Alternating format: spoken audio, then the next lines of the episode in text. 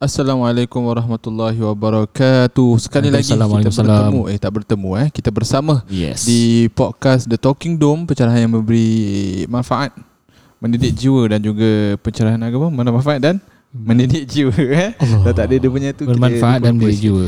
Ah, jadi alhamdulillah kita telah berkongsi cerita pada minggu yang lalu bersama Ustaz Nafis daripada travel agency Travel Connect yang mengkongsikan tentang uh, keadaan travel agency dan juga bagaimana polisi yang terkini tentang pergi ke umrah dan sebagainya, dan bagaimana telah menjejas travel agency itu sendiri dan juga jemaah-jemaah yang telah booking dan sebagainya. Jadi siapa yang belum dengar bolehlah dengarkan, atau siapa mungkin yang ada saudara mara yang terjejas ataupun ingin memberikan semangat, motivasi call, kepada boleh mereka call kita, di talian, boleh call kita. Kita akan referkan kepada travel agency dan juga write in kepada mereka. Taklah, kita tak buat servis tu eh. Dan juga insya dengan itu pada hari ini kita ingin menanyakan lagi atau kita ingin berkongsi sama tentang bagaimana travel agency yang bersama Ustaz Nafis telah adapt dengan keadaan yang terkini atau keadaan pandemik eh. Kira kita tahu bisnes sangat-sangat terjejas, uh, di mana nak bayar staff, overhead dan sebagainya, uh, dan juga ingin refund kepada jemaah, ya tentu sekali bukan perkara yang mudah lah, atau perkara yang boleh one night punya plan eh. Maknanya nak kena fikir business plan one year, two years dan sebagainya. Kita telah kongsikan juga, kita pun tak tahu lagi bila boleh buka. So tapi alhamdulillah kita dapat tengok Ustaz Nafis masih uh, segat dan sebagainya. Masih mana masih well jagalah, maksudnya hmm, masih kita boleh faham dari itu. Maknanya dia, dia pandai lah. Dia dapat adapt dengan keadaan, insya-Allah lah kita yakinlah kita husnuzon yang dia telah berjaya adapt dengan keadaan ini, dan juga bagaimana bisnes dan company-nya telah successfully lah insya-Allah adapt dengan keadaan. Dengan itu kita mengharapkan juga, kita yakin kita punya pendengar, mungkin ada daripada kita yang pendengar yang um, alami serupa punya situation, bisnes terjejas ataupun pekerjaan terjejas, dan ingin apa tu mendengar sedikit Uh, harapan lah mungkin bagaimana mereka boleh buka bisnes ataupun uh, cari pekerjaan side income yang mudah ataupun yang dapat sustain dah sekurang-kurangnya. uh, Jadi insya seperti insya mungkin Ustaz Nafis boleh mulakan lah kongsikan bila dah kena tu. Kita tahu lah last week kita dah share, uh, jadi lepas tu macam mana, macam duduk plan dengan apa tu partners dan sebagainya. hmm. So macam mana you all dapat come up with something and try to adapt to the situation. Okay, bismillah. Alhamdulillah, uh, nak katakan senang habis tu tidak, tapi alhamdulillah sikit sebanyak dapat menampung uh, overhead-overhead dan sebagainya. hmm. Dan masa kita masih company uh, yang di mana perlu bayar duit sewa, yeah, perlu bayar uh, staff. Betul. Dan sebagainya, administration. Dan dengan ini waktu first-first mula kan, uh, bila company C B start lah pada April, yes. Kita lihat uh, mungkin lah that time kan macam COVID masih tengah naik, tapi tu macam ah, ni boleh ada can turun lah kan. Sekali tengok seminggu, hmm? dua minggu, sebulan, tiga minggu dah start perlu dah makin banyak ni. Ah mungkin sebulan je lah, ni demam sekejap je. Pasal macam SARS tak lama sangat ingat kita, SARS mungkin makan masa ah, kita agak ah, ni mungkin paling lama pun tiga bulan. Lepas minggu dua tu lah hmm. makin lama eh macam makin teruk eh keadaannya. So since then Abang. Ah, cabar ya, kehidupan onak dan duri ni sentiasa eh, haruslah kita hadapi. Dan itu first kali kita alhamdulillah tak kancong sangatlah. Dan kebetulan pada waktu apabila dah nak uh, start COVID, apabila mula start COVID tu dah nak kat Ramadan. So kita ambil peluang tu untuk menjual kurma amal, ya, kita jual kacang-kacang, ya, yang di mana sikit sebanyak pun menam, dapat menampung sedikitlah kita punya pembayaran untuk uh, administration dan sebagainya. Selepas Ramadan, fikir balik apa ah, next nak kena buat ni kan. Pasal company tak boleh buka, kita pun tak boleh uh, buka office waktu operate, tu eh. Ni ramai-ramai team brainstorm lah uh, tak, uh, more to orang management atas. Ya, management rasa. Kemudian kita dapat lihat waktu COVID tu ada juga yang bersuara, yang mana jemaah kita dia macam just cakap dengan kita lah, yang di mana tak dapat ziarah kubur dan sebagainya kan. Biasanya Syawal hmm. datang ziarah. Ziarah lain kebiasaan mereka datang every, ada every week, ada yang sebulan tu dua kali datang bersihkan kubur mereka. hmm. Jadi tak ada servis uh, yang bersihkan kubur waktu yeah. tu tak banyak. Jadi kita uh, fikir-fikir kenapa tidak eh, since uh, kita ada one of it, uh, kita ada license N E A dan sebagainya. Jadi kita ambil peluang tersebut untuk membantulah uh, para jemaah yang mana memerlukan khidmat ni. Ha, ini bukan satu paksaan lah. Ini bagi siapa yang memerlukan khidmat untuk bersihkan kubur, hmm. ahli keluarga yang sudah pun meninggal dunia ketika itu. Uh, kita ambil peluang dalam keadaan tersebut. Kita pun tak expect banyak, cakap as that time, as long as kita dapat bantu masyarakat dan juga dapat bantu ada juga rakan-rakan yang di mana ataupun jemaah yang di mana mereka dibuang kerja. Mm-hmm. Ya, mereka juga bersihkan kubur. So kita ambil khidmat diorang lah. Ha, ada yang uh, tak sebut nama lah eh. Mungkin mm. uh, kita punya pemotong rumput kubur mm. tu, dia mm. is an engineer from S I A. Hmm. Uh, muda ya, yeah? uh, awal uh, akhir tiga puluh tahun dan sebagainya. Jadi sikit sebanyak pun kita buka uh, platform lah. hmm. yang di mana sikit sebanyak untuk menampung kita menggajikan punya pendapatan lah. Dan juga hmm. kita bantu mereka untuk Masya mendapatkan Allah. pendapatan. Uh, memang tak banyak lah kan, katakan adakah uh, keuntungan besar? Tidaklah. Namun sikit banyak pun dapat to sustain the company of Travel Connect. Ha, tu sikit banyak dia, pun dia masih adalah servis ni, masih ada. Masih ada, kita masih berterusan lagi. Okey, anda boleh uh, inquire to travel connect dot S G. Ha. Tapi lain kan. Tapi kalau oh, uh, kalau servis untuk apa? potong Ustaz Nafis. potong rumput hmm. uh, di kubur ni Pusara Care dot S G. Ha. Oh, ha. itu. PusaraCare.sg. Itu nampak nampak. Bukan. Ha? Bukan travel kubur. Bukan travel kubur eh. Okay. Bukan travel ke Baitullah, bukan ke Rahmatullah ni, tapi eh, ke barzakh. Travel Connect ah, betul. Ah, travel. Kita travel kan, connect ke kubur. Connect ke kubur, insya-Allah eh. Namun ah ni kira kan the first thing apa yang kita nak kongsikan, di mana sekarang ni kita kalaulah waktu susah, jangan tertunggu-tunggulah. Jangan terasa macam ah, tak apalah keadaan semasa ni, contoh sekarang COVID, tak apa hmm. COVID ni mungkin sebulan habis. So, dua bulan habis, jangan. Ambil peluang kalau sekarang memang tengah tak ada kerja, cari je kerja ataupun buat new opportunity untuk diri you, yang lagi mana khususnya bagi siapa yang kena buang kerja. Contoh you technician, you kena buang kerja technician, you first tu nak cari kerja technician lain yang agak susah. Kalau dapat alhamdulillah, kalau tak dapat just cari je kerja apa-apa sementara waktu ni. Mm. Ha, dia jangan, maksudnya jangan cerewet lah.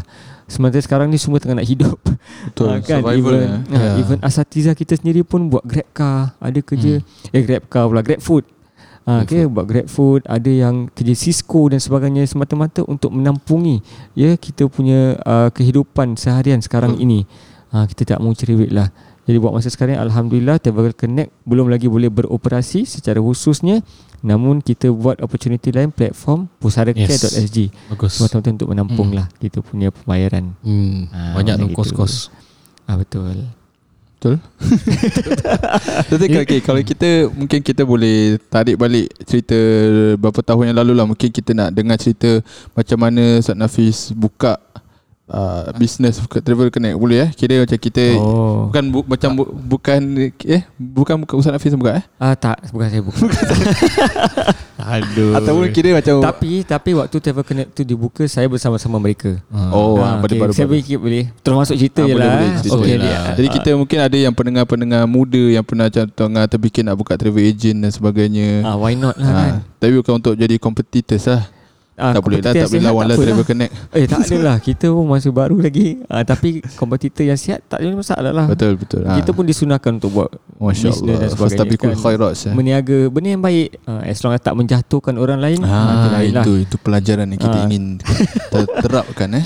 Okey baik, jadi insyaAllah kita kan selepas pulang daripada Mesir lah eh, hmm. saya kerja sebagai uh, translator Arabic English dekat travel eh travel pula oil and gas company. Fuh. Petro Age lah for setahun.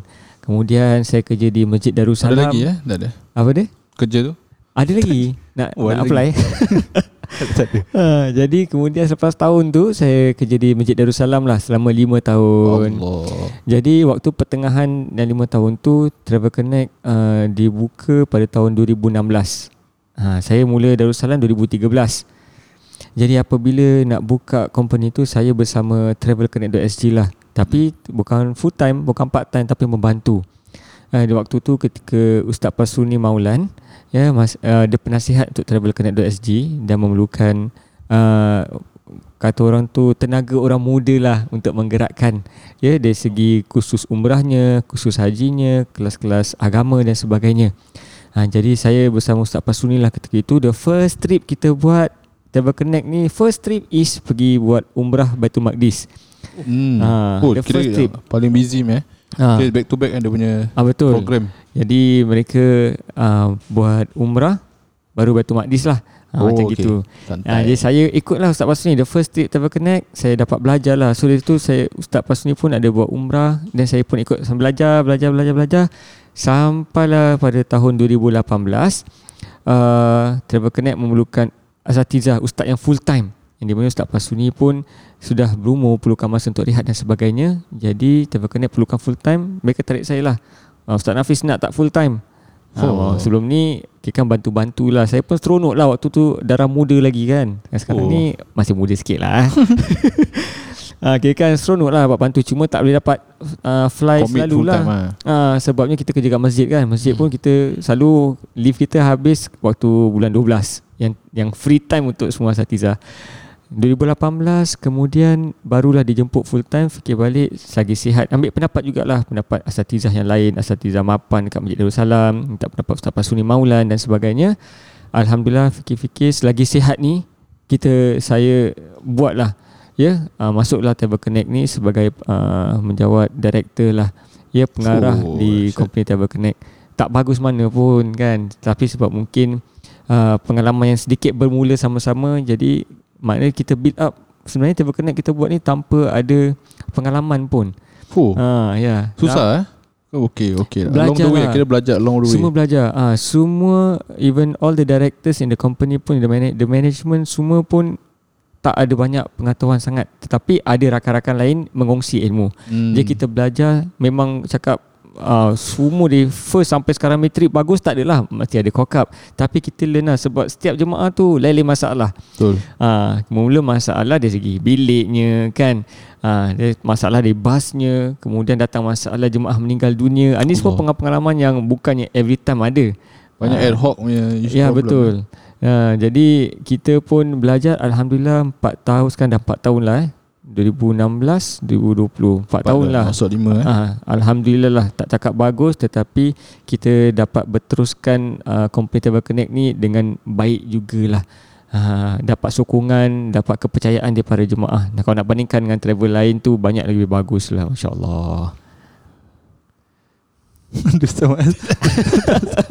Tadi teringat tadi waktu minta pendapat dekat orang-orang yang dekat masjid tu kan. Hmm. Kira semua apa nasihat mereka, kata okey, diorang semua sokong lah. uh, Betul. Ada yang mengatakan uh, betul ke nak uh, nak jerumus ke tempat bukan yang baru eh. Jerumus tempat, eh. Jerumus tau. Okay, pasal it's totally yeah, a uncertain. Different line. hmm. Sebabnya kalau kat masjid, kita sentiasa dekat Singapura.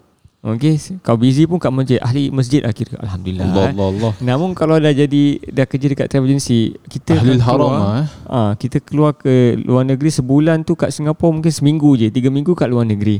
Ah, jadi maksudnya mereka tanya, beri pendapat tu dari segi masa dengan keluarga macam mana. hmm. Pasal masih muda lagi. hmm. Masih muda ni sepatutnya selalu dengan keluarga. Ah, namun ada beri sokongan, ada so kita memerhatikan lebih. Ah, fikir dulu dengan keluarga, you akan berpisah okey ke tidak dan sebagainya. Namun alhamdulillah, uh, sikit sebanyak orang rumah saya pun uh, fahamlah keadaan di mana, ambil pelah peluang selagi sihat ni. Uh, kita sekarang ni muda sihat, alhamdulillah, tak tahu bila kita mula sakit. Kalau kaki contoh mula tak boleh banyak gerak kan, suara dah mula terkehil, dah tak boleh banyak berbual, hmm. badan dah tak kuat. Jadi macam takut menjadi satu macam penyesalan pada diri. Alamak, betul. Tahu dulu betul, join lah ya. Sebelum sakit ha, macam gitu. Jadi alhamdulillah dapat ambil pengalaman selama empat tahun ni. Pengalaman ni datang pun bukan datang bergolek lah kan. Ha, harus datang mencar. Bagaimana? Tak bergolek. Apa dia? Air, amboi. Air tenang berkocak. Ha? Air tenang berkocak. Air tenang berkocak eh. Jadi maksudnya tu, there's always opportunity coming. Betul. Memang kita tak tahu apa yang, kalau kita pilih this opportunity ni dalam masa depan tu, ia akan jadi bagus untuk kita atau sebaliknya. hmm. Namun just grab lah opportunity selagi sihat. So di akhir nanti tak menyesal pada diri sendiri. Alamak, tahu dulu gini, tahu dulu begitu, madan tahu je lah, tapi tak pernah cuba. hmm. ha, Macam gitulah contoh. Menyesal lah eh. Ha, jadi Ustaz Nafis menyesal tak? Betul tak menyesal eh? Tak adalah, perjalanan hidup ni tak pernah menyesal lah. Oh, Masya Allah. Ha, sebab memang perjalanan hidup ni kan dah Allah aturkan. Namun kita, Allah cuma tengok kayu ukur keimanan, ketakwaan kita lah. Kalau susah tu, kita macam nak hadapi. senang pun diuji juga kan. Kita hmm. senang pun jangan sampai kita terlupa dengan Allah subhanahu wa taala. Macam hmm. benda-benda gitulah. Even kalau kat masjid pun ada dugaan cabaran pekerjaannya. Hmm, betul. Ha, semua pekerjaan, maksudnya manusia takkan lari daripada dugaan. Ha, cuma bagaimana je kita nak menghadapi. Kalau penyesalan tidak ada, kesusahan memang ada, namun Allah subhanahu wa taala sebagai sandaran kita lah. Betul. Ha, kita dah jadi ceramah sekarang kan sebenarnya. Ya, memang uh, pencerahan agama lah. Oh, memberikan uh, semangat bagi pekerja-pekerja di luar sana yang affected. Uh, sama ada dibuang, diberhentikan ataupun di-freezekan kerjanya, hmm. gajinya. eh. Jadi ini semua kita dapat daripada positivity daripada Ustaz Nafis. Uh, dia very uh, dia remain positif dalam masa yang sama. Kena usaha cari-cari uh, alternatif ataupun hmm. option untuk nak sustain yourself lah, untuk nak keep relevant. Uh, jadi macam that company Travel Connect ada service-service uh, buat masa inilah eh. Hmm. Uh, untuk nak menampung perbelanjaan ataupun untuk nak kekal sustain itulah. Hmm. Uh, jadi banyak pelajaran yang boleh kita pelajari.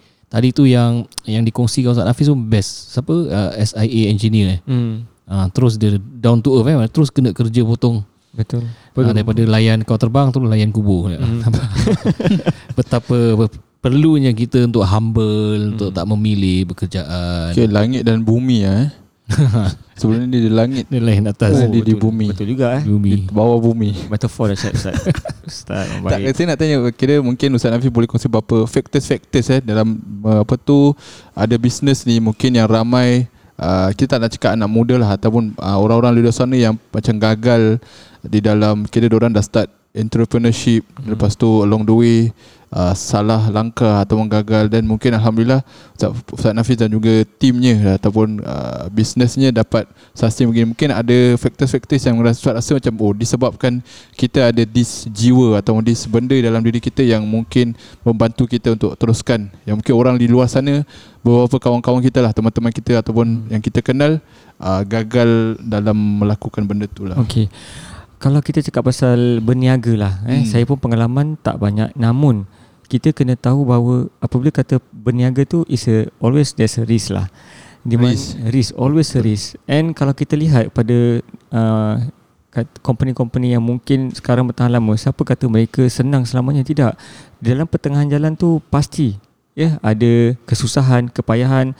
Kalau kita lihat kepada company lain juga yang di mana ada yang hampir nak tutup, Hmm. tapi bila dapat juga COVID ni, eh? ha, dapat juga mereka uh, sustain. How they sustain is you must have a good team to understand the situation, yang di mana kalau company ni ibarat macam rumah. Jadi kalau kita tak bersatu hati, robohlah rumah tu, kita rosaklah apa yang telah kita lakukan bersama. Kita akan satu hati walaupun berlain pendapat, tetapi kalau hala tujuannya sama, iaitu untuk membina company ni dan sustain, insya-Allah okey. Yang di mana menjadi susah apabila kalau kita nak lihat uh, kekuatan diri tu, mindset tu tak berapa kuat. Maksudnya hmm. sikit-sikit ah give up.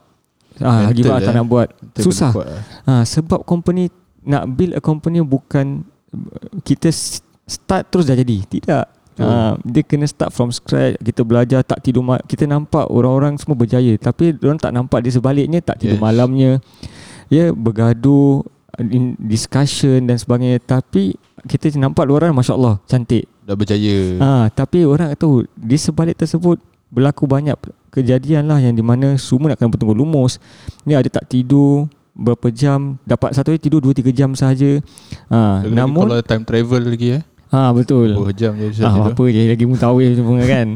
Namun kalau mak, kalau datang syarikat, apa yang perlu ada, sikap jangan putus asa. Hmm. And kalau sekarang ni to be adaptive to situation. Yeah, ha, kalau tak adapt agak susah. Kalau so, contoh komplain je. Ah contohlah you mula-mula you contohlah you buat bisnes nasi lemak. Tapi kalau you tak improvise, you tak ada kepelbagaian, sampai orang in the end, contoh sepuluh tahun you dah boleh continue, you dah continue business, tak ada perubahan, orang akan pergi tempat lain juga.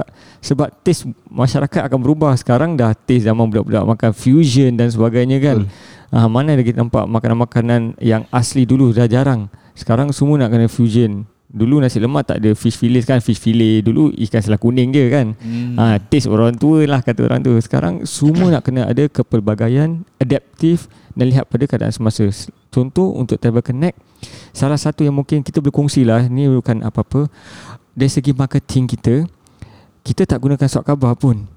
Ha, kita hmm, tak gunakan radio, tapi kita gunakan platform Facebook. Waktu tu yang apabila kita mula mengurat langkah, kita juga terimalah ada orang nasihat jangan guna Facebook, orang tak pakai. Namun kita rasa sekarang ni lah masa media digital ramai orang gunakan, lagi-lagi makcik-makcik kan, oh, atuk-atuk semua dah pakai. Nah, kita so kita ambil peluang. Ini pun is a risk. Dia bukan kita katakan confirm kita buat Facebook ni boom. Tidak, is a risk. Yang di mana kita rasa kalau kita buat ni kalau jadi jadilah, kalau tak rugilah. Tapi itulah business. Okay, you must be a risk taker. Jati diri nak kena kuat. Hmm. To be adaptive, ha, macam gitu. Oh, Ustaz Rafi pernah ni tak? Apa? Pernah gagal tak dalam ni bisnes? Belum lagi.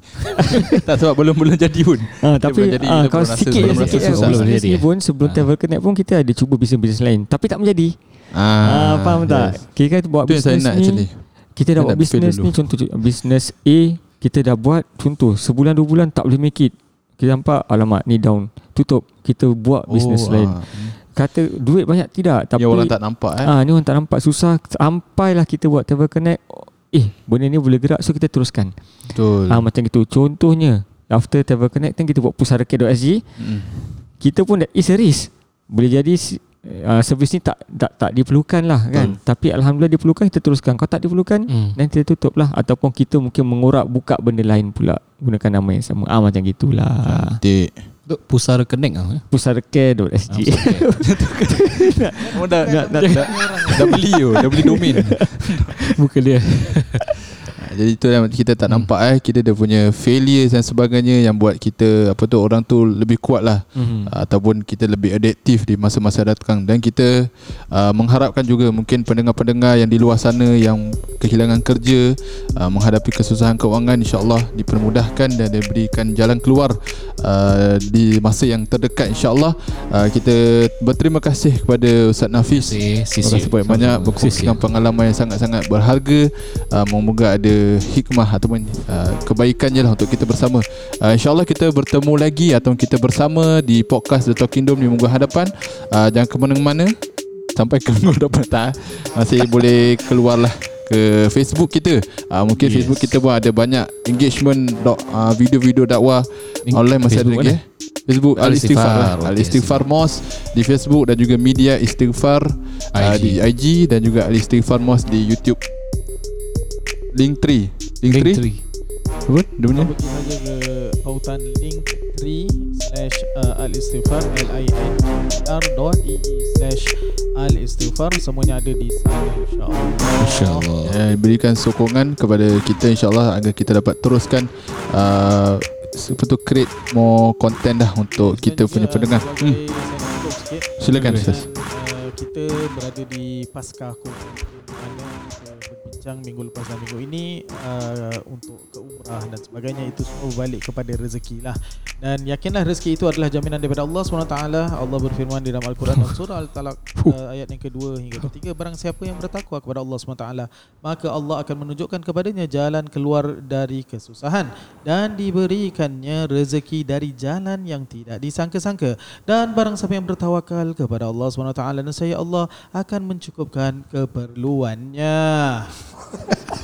Jadi kita perlu ingatlah, nak tak nak, at the end of the day, rezeki itu datang daripada Allah subhanahu wa taala. Kita kerja kita adalah untuk berusaha dan baliklah kepada Allah subhanahu wa taala. Saya juga nak nak share satu satu lagi sikit lagi minta maaf uh, tentang kita nak pergi haji ke tak nak pergi uh, tak okay. dapat pergi haji, tak dapat pergi umrah.